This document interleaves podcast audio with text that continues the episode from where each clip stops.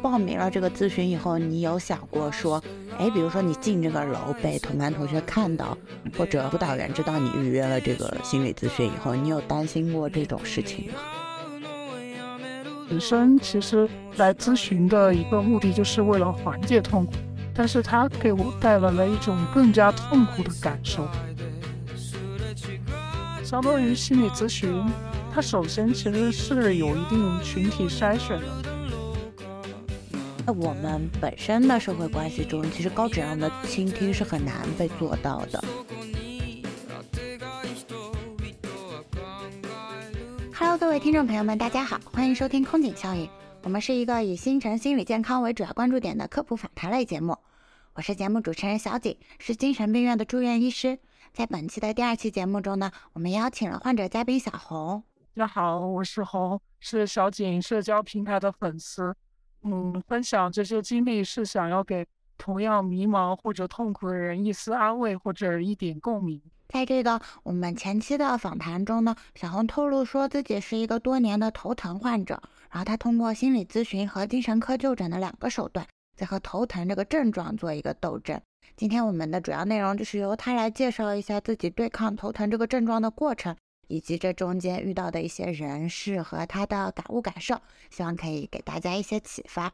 那么我想问的第一个问题就是，你是什么时候意识到你自己的头疼是一个精神问题的呢？因为我们说到头疼，很少好像会去精神科来看这个病。你当时的这个心情是怎么样的呢？呃，一开始因为我头痛九年了嘛，就是一开始的时候其实并没有意识到它是精神问题，但是我我我去。呃，神经内科、神经外科，包括疼疼痛科都进行了就诊，就是医生给到的意见，要不然就说是偏头痛，要不然就说是功能性的。但是我吃止痛药是没有作用的，就是对我的头痛没有作用的，所以一直以来就是很疑惑。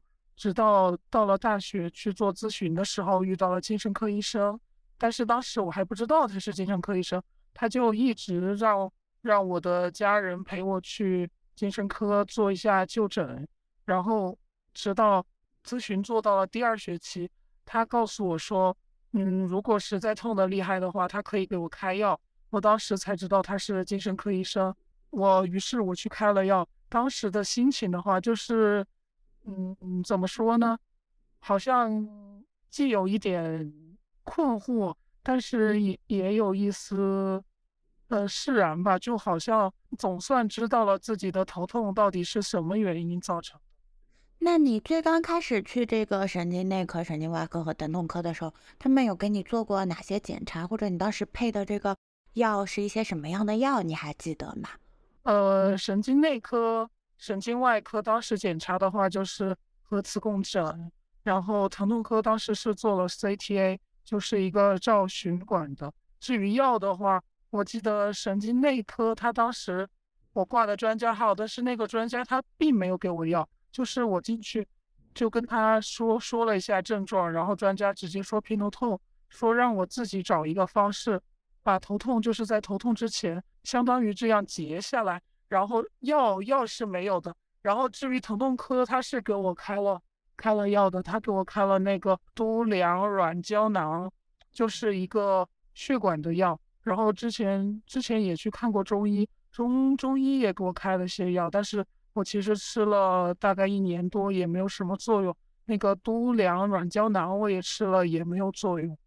那这个神经内科医生说你要用自己的方法去对抗，他有给你指导吗？他当时就举了一个例子，他说老年人可能就。什么喝风油精呀，吃墙壁灰呀，这样子就是用用一种自己的方式去对抗这种头痛，就只这么说了。就当时其实对我来说是一种特别疑惑的方式，而且当时是我妈妈带我去看的嘛。就医生这么说了之后，后来每次头痛，我妈她就会把这个医生的这个话拿出来说，她说就是你自己的问题，让我自己进行调节或者怎么样。其实就相当于当时在门诊，就可能环境比较混杂，然后医生就是为了可以说是打发你说的这个话，其实被你妈妈 后面重复使用，应该是吧？但是就其实给我给到我一种比较疑惑的感觉，因为当时我记得这个去看这个神经内科是挂的专家号，呃，是五十还是一百块的挂号费，但是实际上他给到我的建议却相当于没有建议，就给我一种怎么说呢，就可能没有一种物超所值的感觉。那他整个就是问你病史啊，然后就给你做检查，大概就是你去看这次专家门诊，他花在你身上大概多少时间呢？可能就五分钟吧，因为检，因为之前我是去看过省内的，当时就已经做过核磁共振，就没事。然后这个专家的话，他就大概问了一下我的病史，然后问我做没做核磁这些，问完了之后就直接跟跟我下的判断就是偏头痛，就也没有追加其他检查什么的。那你后来去到精神科看这个头痛以后，他们给你的诊断是什么呢？嗯，其实呃，精神科医生他没有明确的告诉我到底是什么，但是当时就是写在病历上的是写的焦虑状态。哦，嗯，那那个时候给你配药了吗？就是你后来去医院里找这个你在学校遇到的精神科医生，他给你配药了？他给我配了，他给我。嗯，第一次他就给我配的那个呃盐酸度洛西汀肠溶胶囊嘛。嗯，当时我特别开心，因为相当于是我快九年了，第一次找到一种药能够稍微减轻一点我的头痛。嗯，那这个药大概吃了多久开始有用了？有没有什么副作用呢？能给大家介绍一下吗？第一次吃就有用了，但是副作用的话，医生觉得很奇怪，因为我的副作用。他说他在他们用药十十几年来，相当于是第一次见到我这样的副作用。因为我的副作用就是镇静作用，就是很困嘛。因为我当时正好处在考研的阶段，但是就是真的困的，去图书馆的时候，只要一坐下来，眼皮就会不由自主的这样耷拉下来。就只有就只有这一个副作用，没有其他的副作用。但是医生说，一般来说，其他患者的副作用就是胃肠的反应。比如说你考研这段时间，你意识到它会让你困了之后，这个药你是怎么处理的？你是换药了还是？其实我们先调了一下那个吃药的时间，但是晚上吃好像就睡前吃好像作用它又没有那么大，然后后来就还是早上吃的，但是上午因为它会一个上午困嘛，上午的话我就一直站着学。啊，这个相当于还是用比较物理这个精神世界对抗的方式。对，然后大概呃一个多月之后吧，这个副作用就消失掉了。那你多罗西汀这个药现在还在常吃吗？没有了，因为吃了已经没有作用了。我跟医生沟通过，他说应该是有耐药性了，就大概吃了可能十个多月左右吧，然后就去精神科换了药。当时一直失眠嘛，医生他其实也给我开了曲唑酮，但是当时我没有吃。因为后来我继续做咨询的时候，我的失眠情况就好了，所以就一直没有吃。哦，就相当于除了药物，你还有就是心理咨询，对你这个头痛改善帮助其实也挺大的，是这样吗？嗯，怎么说呢？我觉得不是所有咨询对我的头痛都帮助很大，但是跟医生做咨询的时候，其实对我头痛帮助还是有一定的作用。因为我其实做咨询经历了五个咨询师嘛，但是感觉就就其他的咨询师好像对我的头痛的作用都不是特别大。这些咨询师就是包括之前这些没有用的咨询师，你是在哪里找的？他们主要跟你都聊些什么呢？嗯，就是在学校吧，学校有心理咨询的平台。因为当时大一的时候，我其实很困惑嘛，因为我。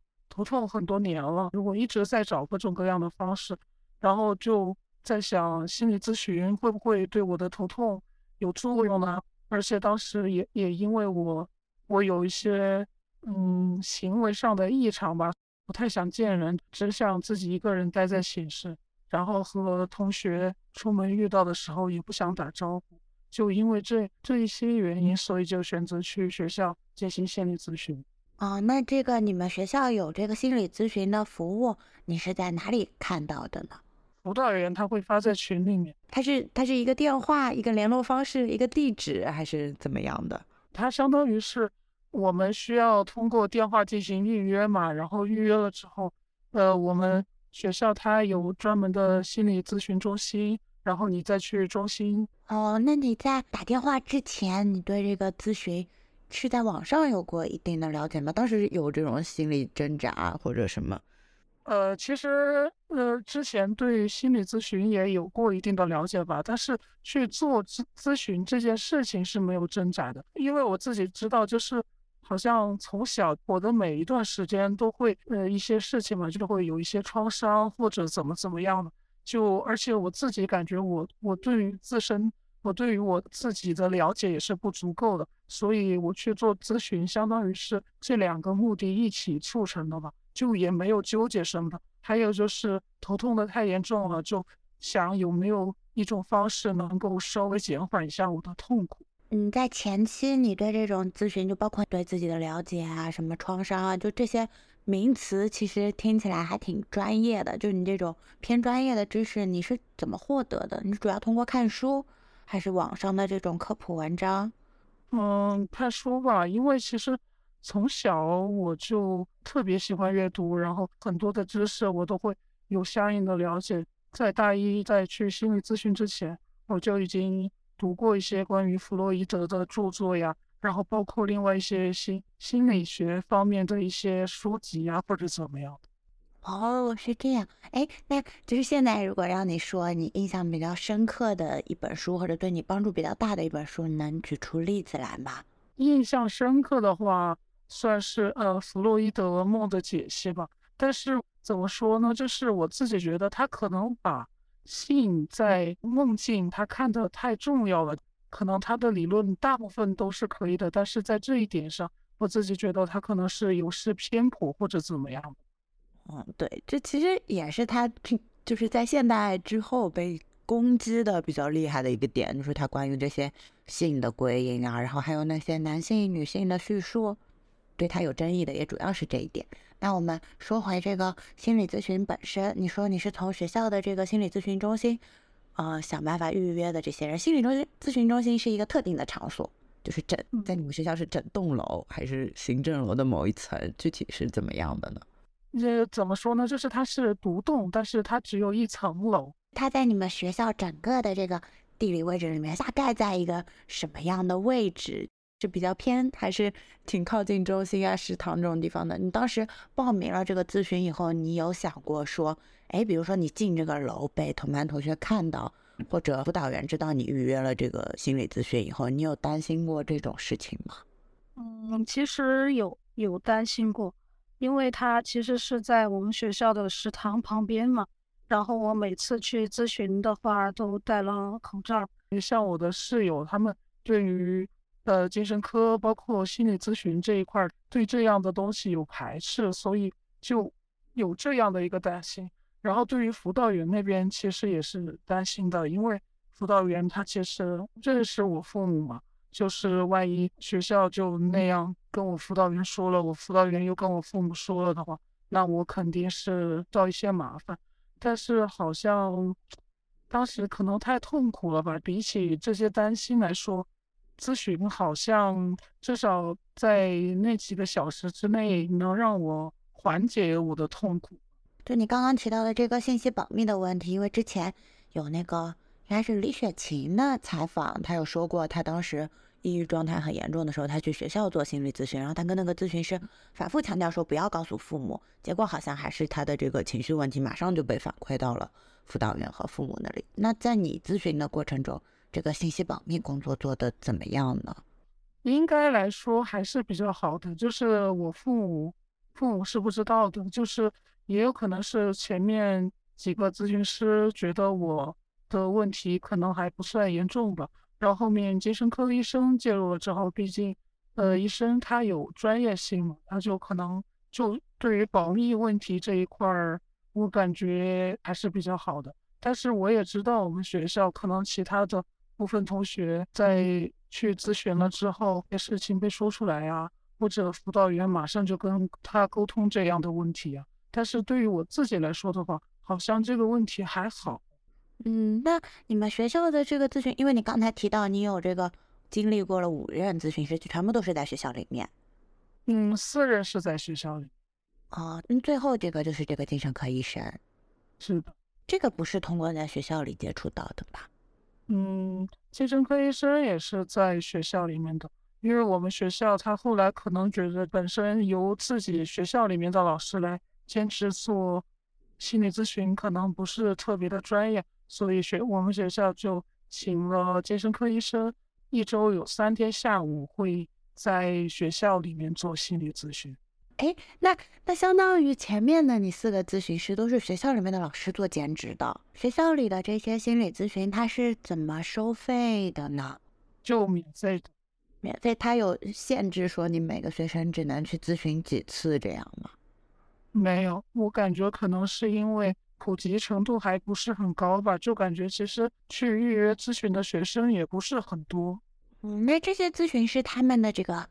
嗯，我们常说的咨询这种流派啊，或者他们有有过这些培训、受系统教育的经历吗？这些咨询师是什么出身呢？你说学校里老师兼职的这些，嗯，我感觉他们好像都是学的其他专业，但是考了咨询师证，然后有一些短程的培训吧。因为你是电话预约嘛，所以那分配给你的咨询师你是可以选吗？还是说你就不知道，你就去了就被分配了？不知道，一般来说是不知道的。就是那我们可以提要求，比如说，呃，能不能给我一个女性，或者是能不能给我一个看起来比较温和，或或者怎么怎么样的。就一般情况下都是不能选的。哦，那你大概了解你们学校的这个心理咨询中心，它配备了多少位咨询师吗？好像大概有二十多位吧。哇，那还是做的挺好的。像比如说你是头疼过去的。你们的主要的聊天内容是什么呢？聊天内容嘛，就是，嗯，因为其实我每一段幼儿园、小学、初中、高中都会遇到一些不好的事情嘛，这其实给到了我一些伤害，就主要就跟他们讲这些，看能不能做一些疗愈。还有一个就是，可能这么多年一直以来，对于我自己有一些情感的压抑，看能不能。通过咨询，怎么样来使我的情感更加丰富一点？自己感觉我可能很多时候不太能够理解别人说话的意思，我家人也会觉得我的情商很低。就看咨询能不能从这几个方面给到我一些建议，或者说我和咨询师之间能不能通过培养一一段嗯稳定的关系，来使我自己的内心小孩获得一定的成长。你是一直遇到这个精神科医生的时候，你才就是想到自己的头痛是一个焦虑问题，所以你刚开始去学校咨询的时候，其实不是抱着解决头痛这个目的的。我听你刚才的描述，更多好像是一种自我探索的欲望，还有包括你说你这个社交上面的困难，想解决的可能更多是那一方面，是吗？对对对，我一开始更多的想解决的是那方面，还有一个就是，嗯，怎么说呢？就头痛带来的痛苦。然后在咨询的时候可以得到一定的缓解。嗯，那就是主要的内容其实就是聊你这些比较创伤的经历。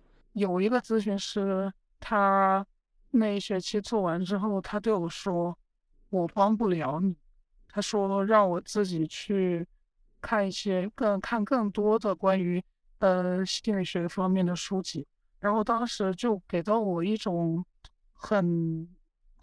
很复杂的情感嘛，就是既有困惑又有无奈，甚至有一点烦烦躁吧。就是感觉好像，呃，我要的东西咨询师都给不了。然后另外一个咨询师告诉我说：“他说，我觉得你没有问题。”我也是对他有有一种愤怒或者说无语的感觉吧。哎，我也从我朋友那里听过类似的就是故事吧，因为我有个朋友，他就是对心理咨询、心理治疗这方面也还挺感兴趣的，他也有一些个人问题要解决，然后他就也是预约了学校里面的心理咨询师，然后他好像是进行到第二次的时候，那个咨询师的意思就是跟他说，哎，我觉得我没有什么能帮你解决的问题了，你没有什么问题了，就是好像采取了一个劝退的动作。这点给我的感触还挺深的，因为我开始接触咨询这件事情就已经是硕士研究生之后了。然后我们这个医学研究生在上海，他又是带工资的，所以相当于我接触到的心理咨询行业就已经是商业服务这一块了，我每次大概都花四五百块钱，所以我好像不会遇到这种就是被劝退的情况。但是我往周围听，就是在学校里的小朋友，他去学校里找这种心理咨询师也好，治疗师也好，好像被劝退的情况还挺多的。然后包括前彩的时候，我也跟你在讲嘛，我在想有一个问题，就是说学校里的咨询师和社会上这种还是不一样的地方，就是他比起对你个人服务，他可能更多是就是要把控这个学生群体整个的这种情绪安全问题。那他好像就会想说，嗯，把。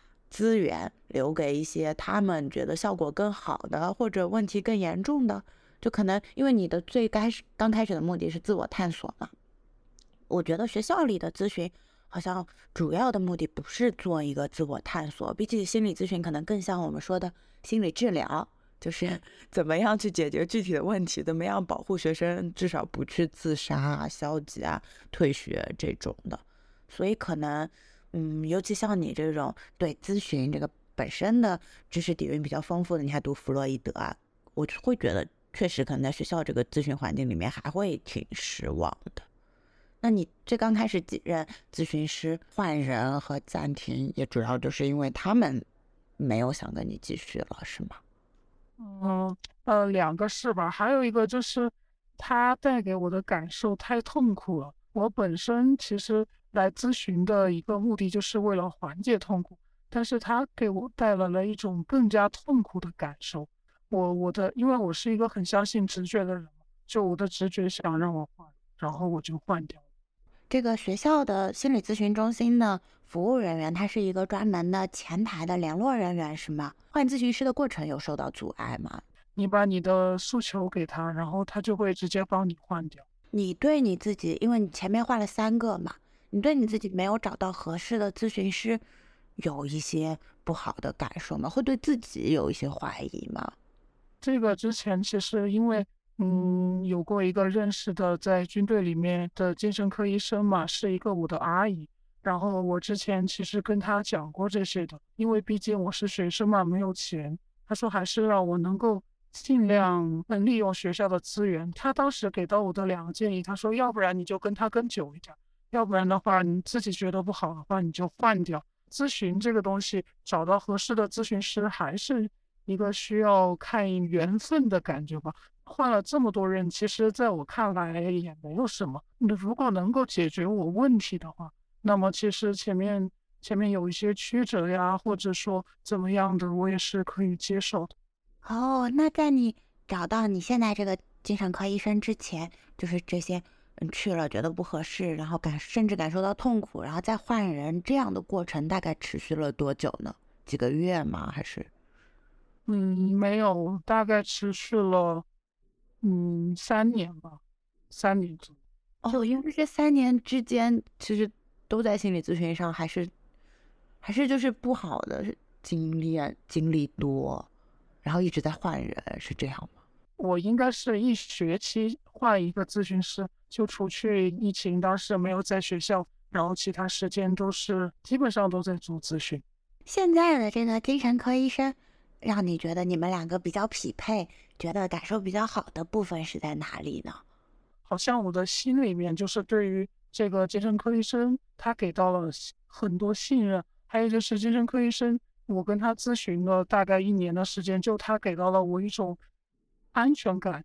嗯，这这是在我之前基本上没有体会过的，因为我一直都是一个很缺乏安全感的人嘛。还还有还有就是，他是第一个让我和他拉近距离的，因为在那个咨询室里面有有椅子嘛，我一般情况下都会坐到离咨询师最远的那个椅子嘛。但是跟他的话，相当于在咨询了一年之后，我居然做到了。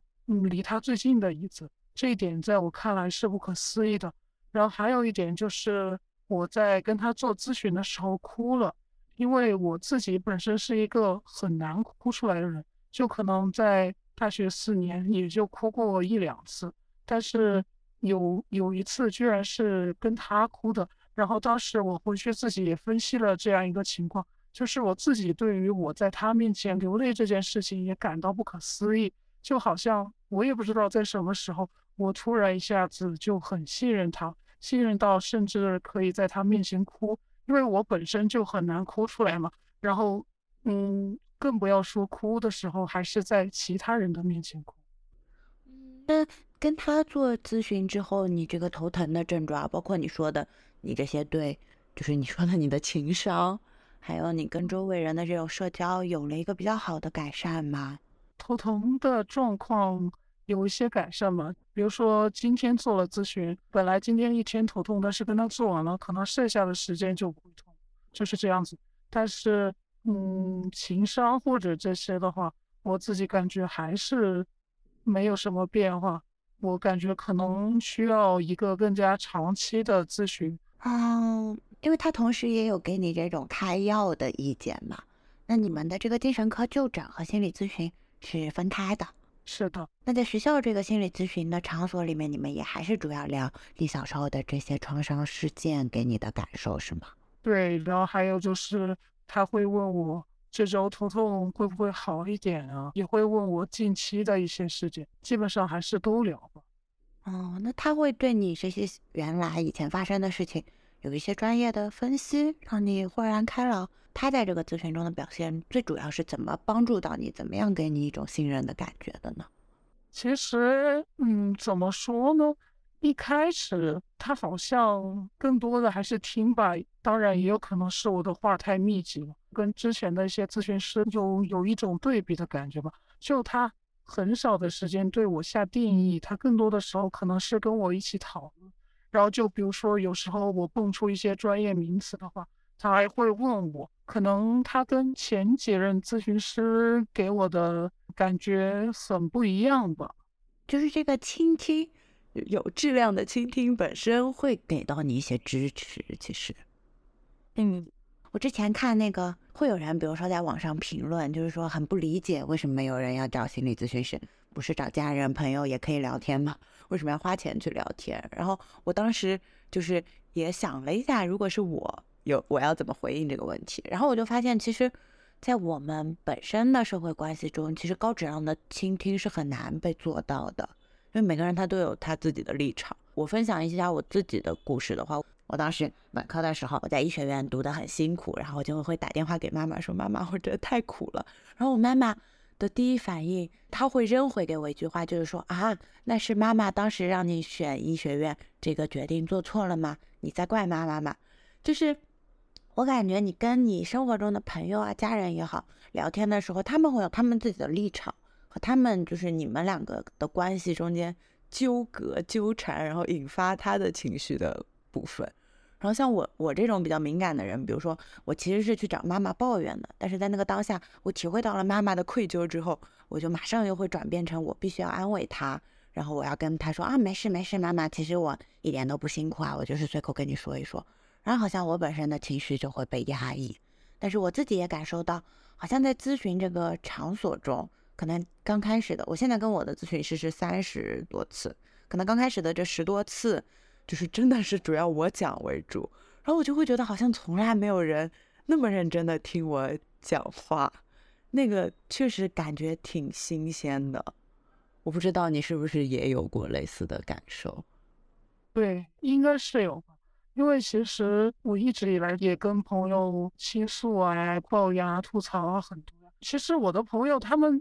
已经算很好了，他们很多时候也能够理解你，但是很多时候你就还是会觉得，可能跟朋友之间他们很难感同身受，或者他们会站在他们的立场上立场下给你一些意见吧。但是这些意见有的时候可能并不是你需要的。咨询的话，我自己也是觉得，他好像是在一个你花钱买了咨询师的一些时间。在一个稳定的空间里面，就好像你会觉得咨询师他他就是就就就在这个空间里面，你可以得到最大的自由度和最多的安全感。对，所以经常大家常就说去找咨询师的人，难道是有很多秘密吗？为什么一定要找一个陌生人聊天？我反而要觉得想找陌生人说的不是那种什么今天的大秘密。就真的是一些琐事，一些自己的感受，但可能在生活中真的很难得到很好的倾听。哎，然后说回来，就是因为你刚才说，就是你觉得咨询是一个，就你可能接下来还需要一个长期的过程来完成咨询这件事情。然后我们第一次联系上，就你之所以在那个社交平台上私信我，你当时不是为了咨询我一个问题嘛？你就说，因为你要离开你现在在的城市了，然后你要和你的咨询师，相当于是因为这个物理上的距离的关系，你们就不能继续了。然后因为你要离开这个咨询师，你当时很焦虑，你就来问了我，就是应该怎么办？这个是我们两个认识的原因嘛？那回过头来就衍生出一个问题，因为社会上有一些人会批判。心理咨询这件事情会上瘾，那你对就是你和咨询师现在的关系，你们中间的依赖，就包括你要离开这件事情后续是怎么处理的，能给我们的听众朋友介绍一下吗？或者你对这个上瘾这件事情你是怎么看的呢？自己觉得，相当于心理咨询，它首先其实是有一定群体筛选的。首先你得相信这个东西，或者说你得相信这个理论。它才会对你起到作用。然后还有一个的话，就是你是要自己想来做，或者是你自己需要做出改变，咨询才会对你起到作用。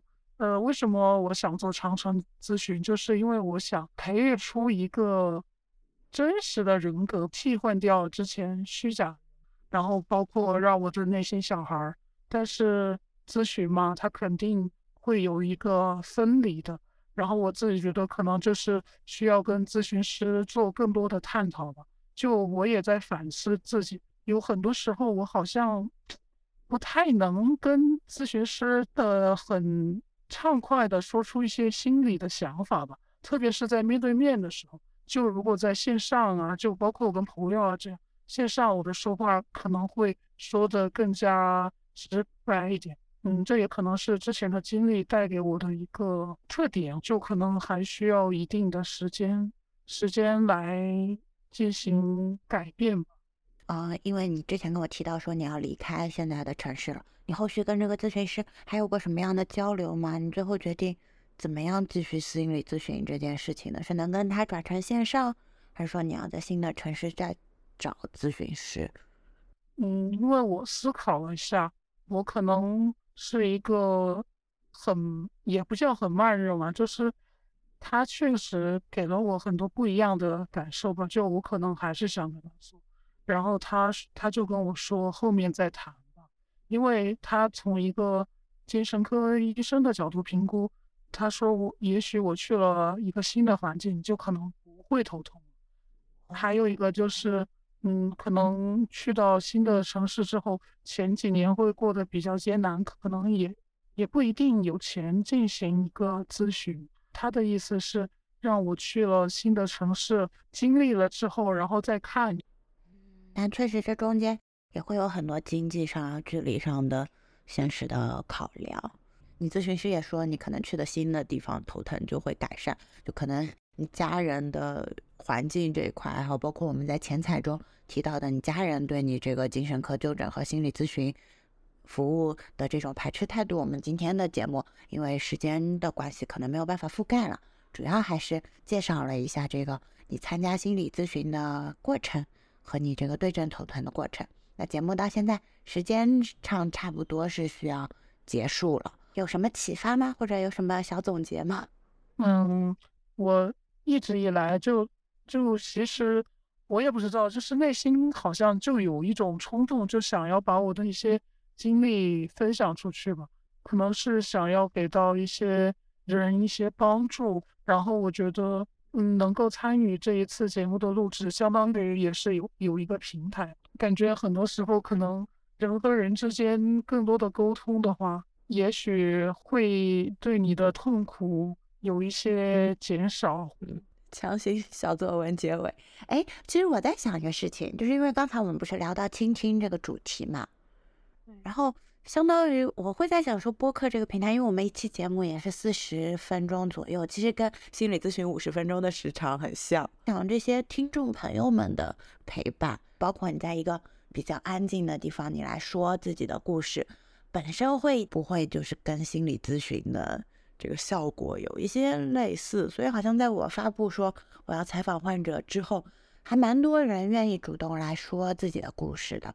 那就相当于，其实我们这个节目的受访的这些群体，就是有这些倾诉欲、暴露欲望的人，应该会在心理咨询中也受到一些比较好的影响。这个是我这次录制我想到的一个观点吧。我觉得应该是有的吧。倾诉或者说本身它也是有一个心理的疗愈的作用嘛。就可能如果，嗯，如果更更多人听了这一期节目，他可能会有新的想法的话，也许对于我来说也是一种安慰，或者说，呃，一点小小的欣慰或者成就感。嗯，办这个节目其实也非常希望来我们节目参加采访的嘉宾本人能有一些，不管是谈论中间的收获，还是后期的在接收到一些听众反馈时候的收获。所以很希望大家能在评论区有一个良好的讨论范围，说说这期节目给你带来的一些共鸣，反馈到我们节目组，也反馈给我们今天来做客的小侯，帮助到他，也希望他的这一次分享经历能够帮助到正在听的你们。那就再次谢谢小侯来到我们节目。如果有兴趣参加录制对谈的听众朋友们，也可以在各个平台私信联系我们节目组。然后按照我们的节目惯例，在每一期的这个采访患者之后，我们会有一个相关主题的 free talk。那邀请到的嘉宾可能就是医生啊、治疗师啊，或者我的一些我觉得对这个社会现象的有一些见解的朋友，相当于是对这一次访谈中暴露的不完全或者解释的不完全的问题，在做一个补充探讨，提出可能的解决方案。那么我们这一期的主题虽然。其实呢，我们的主题是心理咨询，但是我们主题的影子是头疼嘛。所以下一期节目我就邀请到了我的神经内科的一个同事朋友，给大家介绍一下这个神经病，就是头疼啊，然后这一方面的神经痛，它可能跟精神病本身的异同，那他们科对这些头疼的处理到底是怎么样的？如果你对接下来的节目感兴趣，可以在小宇宙等声语音平台订阅我们空警效应，也可以在小红书和微信公众号等平台搜索“空警计划编辑部”，我们会不定期的更新播客制作过程的近况。那我们就下期节目再见啦，大家再见！小红也跟我们说一下再见吧，拜拜。